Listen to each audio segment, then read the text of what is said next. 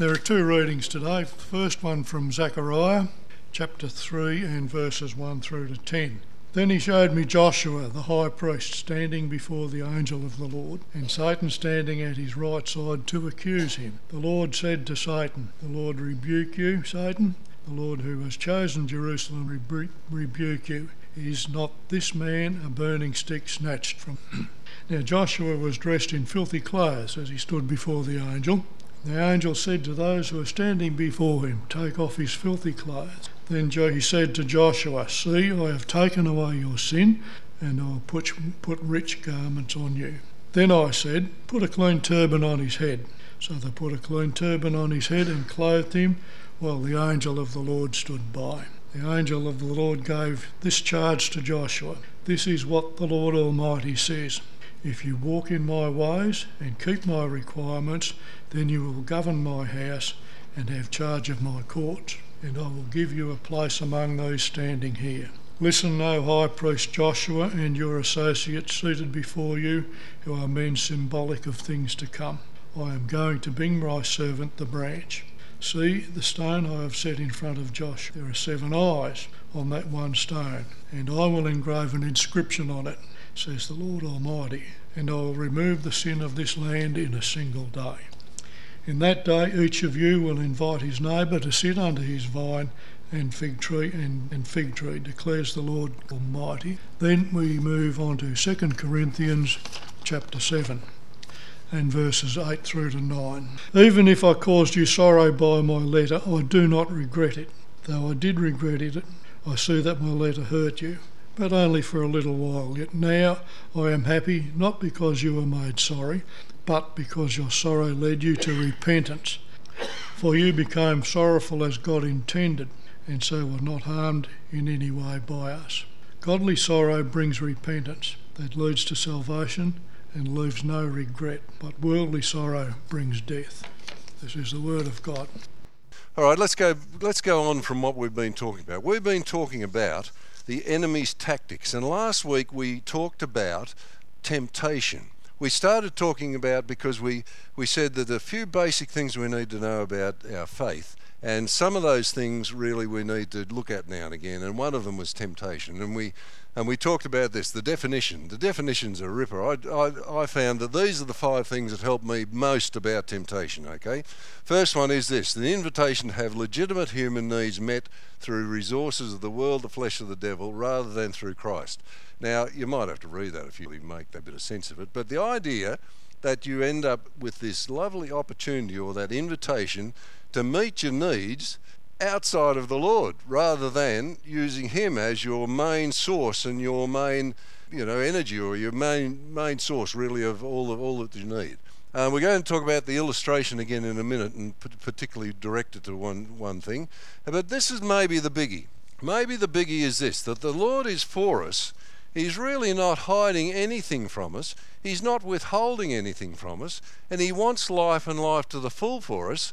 And in fact, his way is just the best way.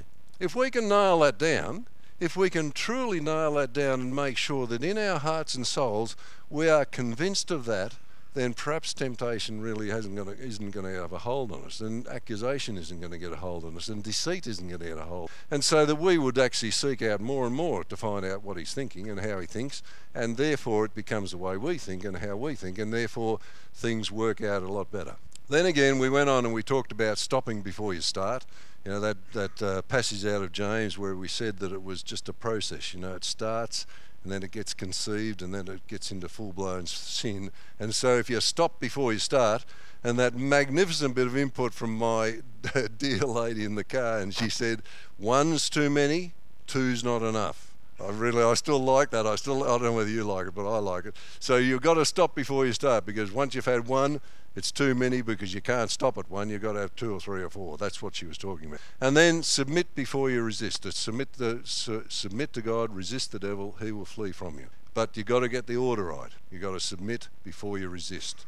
And once you've submitted, maybe that's the whole story about uh, spiritual warfare in a lot of ways. That might be that. That might be all that's needed to know. All right, today we're going to talk about accusation. Now, this is a an amazing sort of uh, a thing where, again, Satan exerts really quite a subtle form of control in our lives, and the Listerine principle. How many people have heard about the Listerine story? This is a great story, and you really need to need to sort of stop and listen. Listerine are the ones that change advertising forever. Okay, and this is their story. The tale of Listerine is unique in advertising history, not because it was so different, but because it was so successful for so long. Here is one of the first times that advertising really did create a cure. But of course, to make a cure, it had to first create the disease. Isn't that astounding? And so, what they did was this they implied that everybody had bad breath and you needed to heal this halitosis, this disease of halitosis. And it caught on something amazing, and they went from being a $115,000 a year company to be a $8 million a year company overnight because they implied they sold this lie to everybody that you've got bad breath, you've got bad breath, you've got bad breath, you've got you need Listerine, you need Listerine. And they had this wonderful advertising where the poor old girl, the unmarried Edna, and they had this advertising advertisement in many papers with poor old sad unmarried Edna. She remained single as she watched her friends get married. It wasn't that she wasn't a great girl, it's just that she had this halitosis, okay?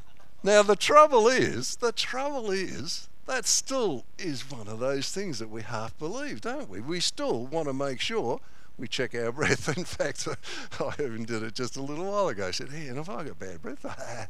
and she, she's my halitosis checker rather than the Listerine. But isn't that amazing? And we also know that if anyone says to you you've got halitosis, well, it takes romance out of it immediately. You just haven't got anything if you got bad breath. And isn't that amazing? That they've actually created a disease and then they've provided the cure for it. Now, in a funny sort of way, they they accuse you of those sorts of things, and straight away we believe it. We believe the lie, but in fact, it, it is a lie. In fact, the majority of people don't have any sort of bad breath, and you don't need those sorts of things. All right, so that's the first thing. It's the halitosis principle in this that you actually end up being accused of something that is just plain not true. Okay? Just plain not true, and you don't have to worry about it at all. Okay, now some of this seems a little bit like psychology. I, I don't. I don't, want to make sure that we say something quite. I, we're not psychologists. We don't ever try and pretend to be psychologists. In fact, we say to people this: we say we might be able to help you along step one or two, which I think everybody here would be able to do that, of m- what might end up being an eight or a nine or a ten-step program. And but we don't ever pretend, or we would never try to take you beyond what is a normal sort of thing for us. And, and we haven't really got that training. We'd never do that. So we want to look at some of these things that, again, have been a great help to me in order to be able to overcome this sort of thing or accusation. And again, we always have to keep in mind a couple of other things. The best lies contain within nuggets of truth, enough to give the listener pause. George Martin said that. And we sort of know that too, don't we? We know that, in fact, uh, if something is said of you, 99% of it could be wrong, but just that one little bit is the thing that messes you up because you know that that's all right. So we got to be careful. The enemy's no fool, and he throws that things at us along those lines. His tactics are to throw things at you that just might have something, or that you might be susceptible to believing. Okay, they might not have anything in it, but you might be susceptible to believing. And some things we are so off that they simply don't even touch us. You know, they they really we know straight away that they are plain rubbish. And we've had uh, letters to our churches, days in Corrie and Buninyong days. A letter to the church came not so long ago that it was just so off off key so way out that we just didn't even consider it. We read it and we sort of almost laughed at it because that's what it was. We've had people in Corrie and Buninyong days accuse us of something. We had a lady came who wanted to be baptized. Now, I'm usually very, very generous with that when someone comes and wants to be baptized because we think the Lord, as soon as she steps into that circumstance, then the Lord can do something with her. You know, she's, she makes herself vulnerable. There was something about this that made me say, Do you mind not doing it on Sunday and coming back and having another talk to her. Anyway, she went down the to the phone box down the street and rang us and gave me a blast that you wouldn't believe. She said, "You are the most miserable-hearted," and she said a few words that I might not just repeat right here and now. But she said, "You," and she went on and on and on. And I was holding the phone out. And then she hung up and said, "I will never come back there again." As it turned out, she was she was a she was a follower of a native Indian American religion, and she wanted to experience all the different baptisms were possible experience. And there was something, there was a hesitation in us which made us do that. Now, now when she got off the phone, it didn't really worry us at all. It was something that was so, so far out that it didn't really worry us. And so those sorts of things do exist. We've also had a fellow in Buninyong who who used to really be cranky that we didn't have more altar. He said, You've got to have more altars. You've got to get out there and you've got to knock on doors. And, and he was really persistent in that. And he'd send emails about how terrible we were and all that sort of stuff. And one bloke came to me, not him, but one of his other fellows. He said, You're lucky to have that bloke in it, you know. And I said, Hold on a minute. That's a different sort of luck that I'm looking for, I think.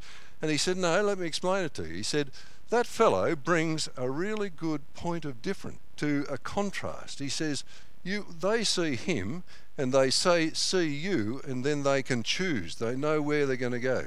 And in fact, the trouble is with that, he was, he was a fellow who lost his reputation because of what he did, and somehow, for a crazy sort of an idea, we sort of gained reputation because of what he was doing. Isn't that funny? That sort of happens as well, those sort of accusations. But really, that's not that sort of accusation that we're talking about today. We're not talking about those big accusations. Does everyone, anyone remember David Pawson?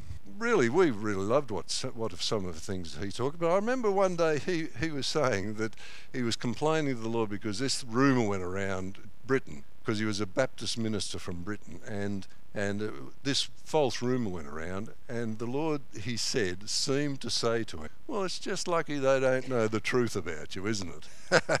and that's really held me in good stead too, because if, let me tell you, if any of our minds were just open up to be read and understood and known, I mean, people would just want their millions. No, they'd never, you know, we put on a very nice face, but a lot of our thought wasn't really up to it. All right, so it's not that sort of accusation today. Right, the definition. This is the sorts of things that help me. Charging you with a fault, laying a blame. It's the you stuff. You know, you never, you always sort of stuff. Something that they're actually trying to get into your heart and give you a, a cause to be a little bit under under in a problem there. It's so self-deprecation, disapproval, or condemnation. That's the sort of thing we're talking about today. Um, thoughts that sown into your head that are negative, inferior, and so often can lead to debilitating dislike of ourselves. Does anyone sort of suffer with that? We do, don't we? We all suffer with that every now and again. That in, internal in our in our hearts, there's something going on where we just don't like ourselves all that much, and it's nagging self-talk that really puts us down. That's what we're going to talk about. Where we sort of think of ourselves as not qualified, we're not no not important, we can't do that. We're simply just no good. And the truth is, we believe it in our hearts up to a point. Up to a point. JoJo's got this ripper inside. Our, this is our daughter-in-law. Okay, she was um, this. She was doing this the other day. Remember last week we talked about AM, FM, and Triple M. Do you remember that? And who you tune into. I bet there's a few people who weren't here. AM is the accuser's message.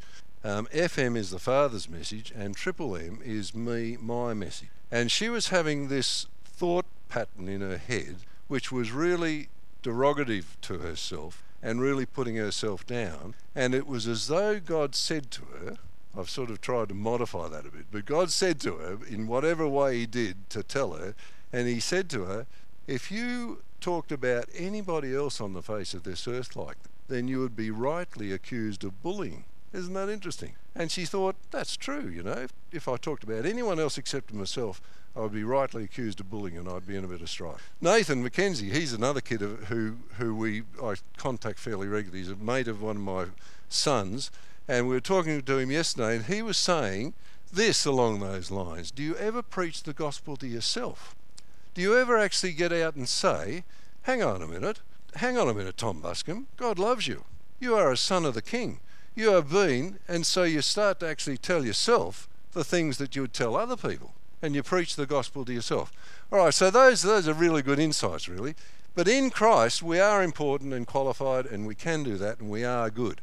You know, those sorts of things are true, but you've got to have make sure that in Christ is in capital and bold letters there, because as of ourselves, we are really nothing. It's only as we walk with the Lord that we become the sorts of people that God can use and that we are people who really in that sort of position. Now, Neil Anderson's simple illustration. We, we talked about this last week, but we're going to do it slightly different this week. And we're going to uh, do it re- remaining talking about accusation. But I've got four pieces of paper here that I need read out.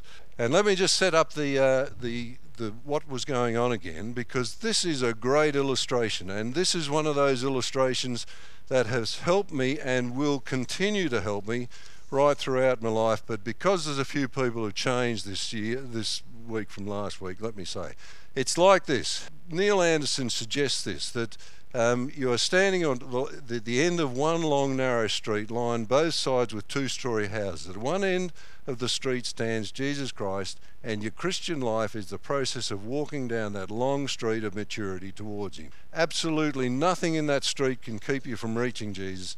So when you receive Christ, you fix your eyes on Him and start walking. The trouble is, though, that the world is under the dominion of Satan, and the two rows of houses on either side are inhabited by beings who are committed to keeping you from reaching your goal. They have no power or authority to block your path or even slow your step, so they hang out of the windows and call to you, hoping to turn your attention away from your goal and disrupt your progress by tempting you, accusing you, and be, by deceiving you. All right, now this is what we're going to do. The deception we're talking about today is going to come now. Let's go through it today. Now, we're only talking about the sorts of accusations that we're talking about. Right, let's get go. go.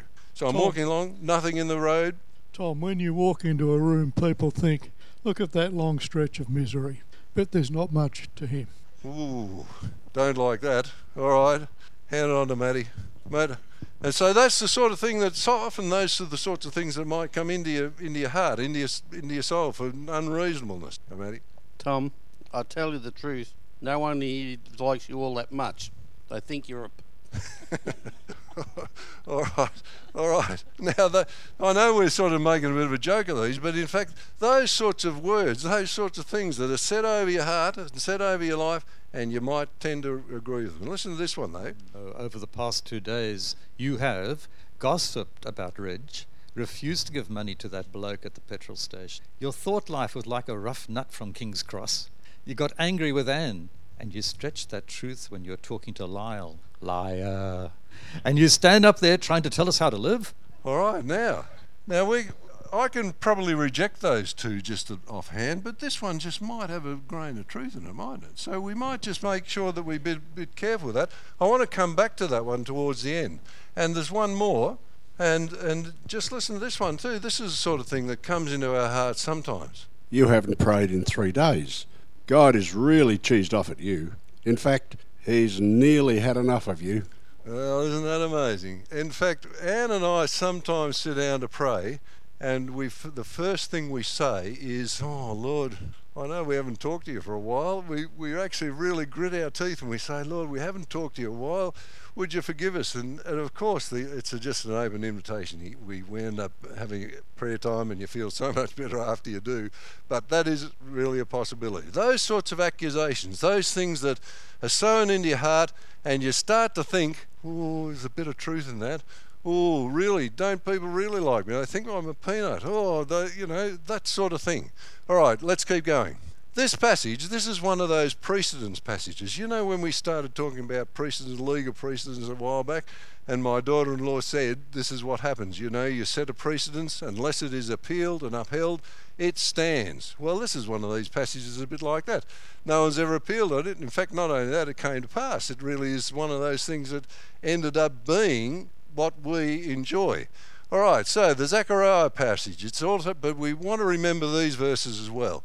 And one is that uh, Jesus always lives to intercede for us in Hebrews uh, chapter 7. And the other one in Revelation, where Satan is described as the accuser of the brethren, who accuses them day and night before God. All right, that immediately we see that. Don't you find, and you must with me, find that that is a really a bit of an odd thing. We don't quite understand that. I can't find an answer for it. I don't know what the answer for it is, but Satan in God's presence accusing us, God puts up with that for a time, certainly, but there will be a time when He says, Enough. That will be enough. Out of my presence, Satan, you are you're cast out forever. You know, there will be a time for that. But at the moment, we somehow have to put up with that. All right, so in this passage, this is what happens. The high priest Joshua, representing all of God's people, and he's the defendant, and the judge is God the Father.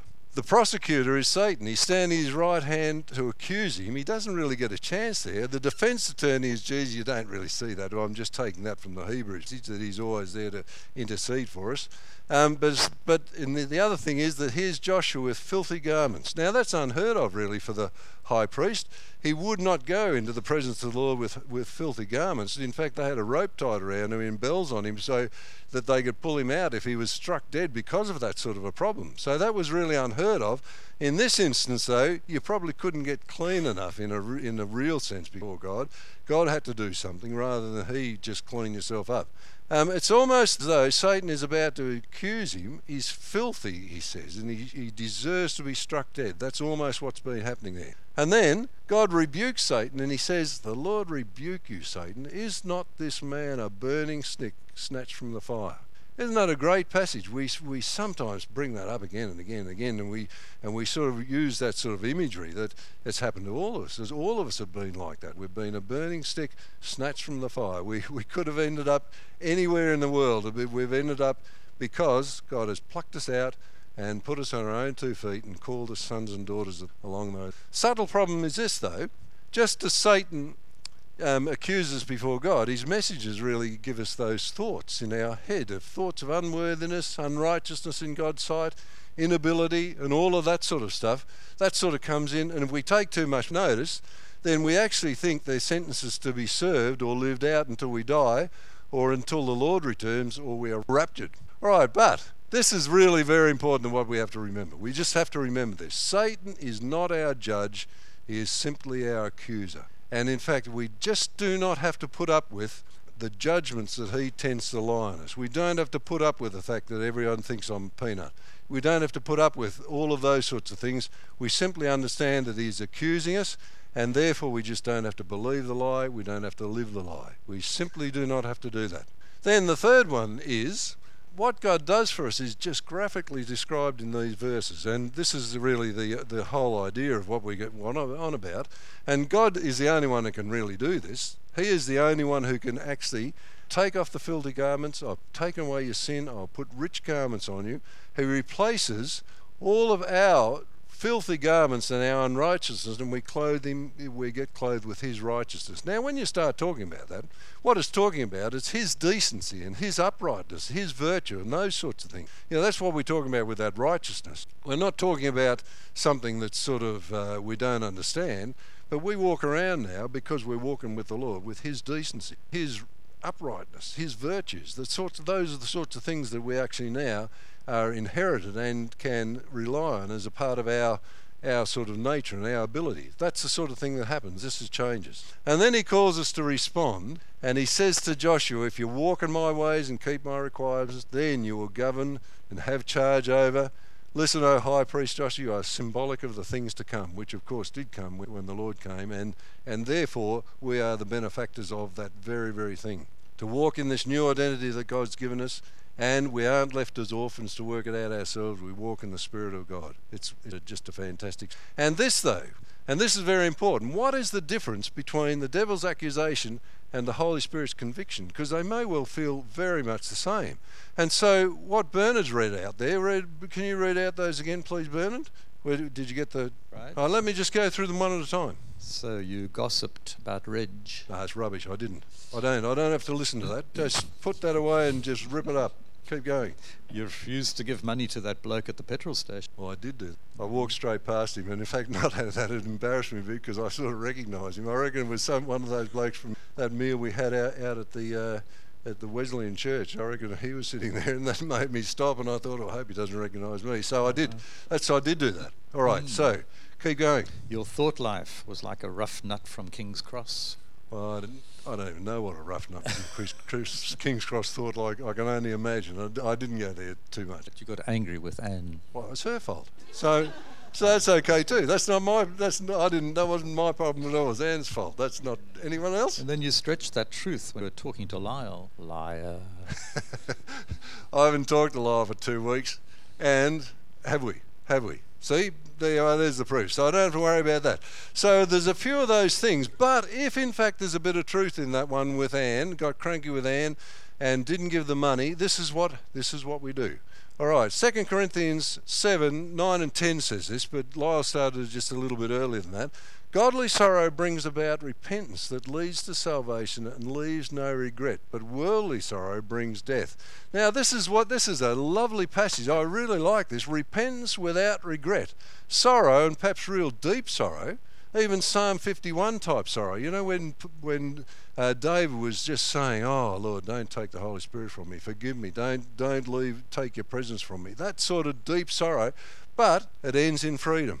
And so, what do I do with something that just might have a bit of truth in it? What do I do with it? You'll, you'll be able to tell me. Right? You do, you try and fix it up. What else? Anything else? Repent. And you confess it. Confess it, repent it, and then what else do you do after that? Get on with it. Get on with it. That's what you do, don't you? All right, so if it's from Satan, it ends with bondage, less productivity, less effectiveness, a feeling of being captured or limited along those lines.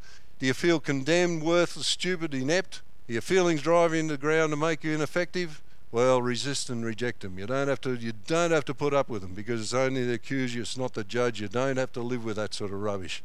Satan's key weapons are temptation, the promise to fulfill legitimate needs through illegitimate means, accusation. You're rotten to the core. He keeps telling you that. Deception. Did God really say that? We might talk a bit about that next week.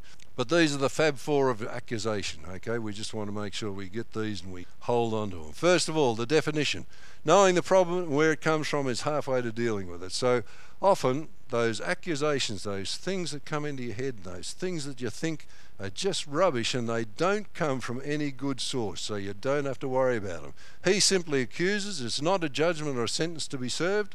Uh, God is the judge and he snatches us from the fire, and we end up with his decency and his uprightness, and we end up different people because of it. As long as we remain connected to him and walk in the Spirit, and, and as long as it's in Christ, you know, that whole idea. We will want to talk a bit more about that next or two weeks' time when we want to talk a bit about humility, just to bring that balance. Any truth in it, confess, repent, restore, maybe forgive, and then you get on with living. It's the Brother Lawrence principle again, isn't it? You know, you just don't hang on to it, you just let it go, and you get on with living, and you live life and life to the because that's what God's after. Let's finish there. All right, so that's the second tactic. This idea of accusation. We talked about temptation, talked about accusation. We might talk a little bit about deception. We'll see how that goes. All right, let's pray. Lord, can I just um, roughly go through the, that idea of what accusation is now? We're talking about that idea of, of those thoughts that are sown into our heads and sown into our hearts and believe them even though they're not true. Lord, can we this week just practice that idea of discerning what is true and what is not true and deal with it accordingly? And so, Lord, when we hear things about ourselves that are simply not true, can we resist and reject those? Submit to you. If we hear things that uh, do need to be dealt with, may we just be able to deal with it very quickly and get on with it. Confess it and restore and repent. You know, forgive if that's necessary and get on with it. Lord, what we probably don't want to say just now is this that we give you permission to sow into our lives. We give you permission to work us through those over this neck and to practice those. Before we go, though, Lord, I, I guess what I've been wanting to say for a couple of weeks to you, and I have been saying it um, in private, but the truth of it is to the fact that you um, have done something in our lives that transports us from the dominion darkness into the the wor- wonderful world of light that you exist, and that we become sons and daughters of your of you. That is just it is so good that we just would not want to trade it for anything, Lord. Just let us to learn how you think. May we become men and women after your heart. May we become a church after your heart so that we know what that is and therefore can respond accordingly.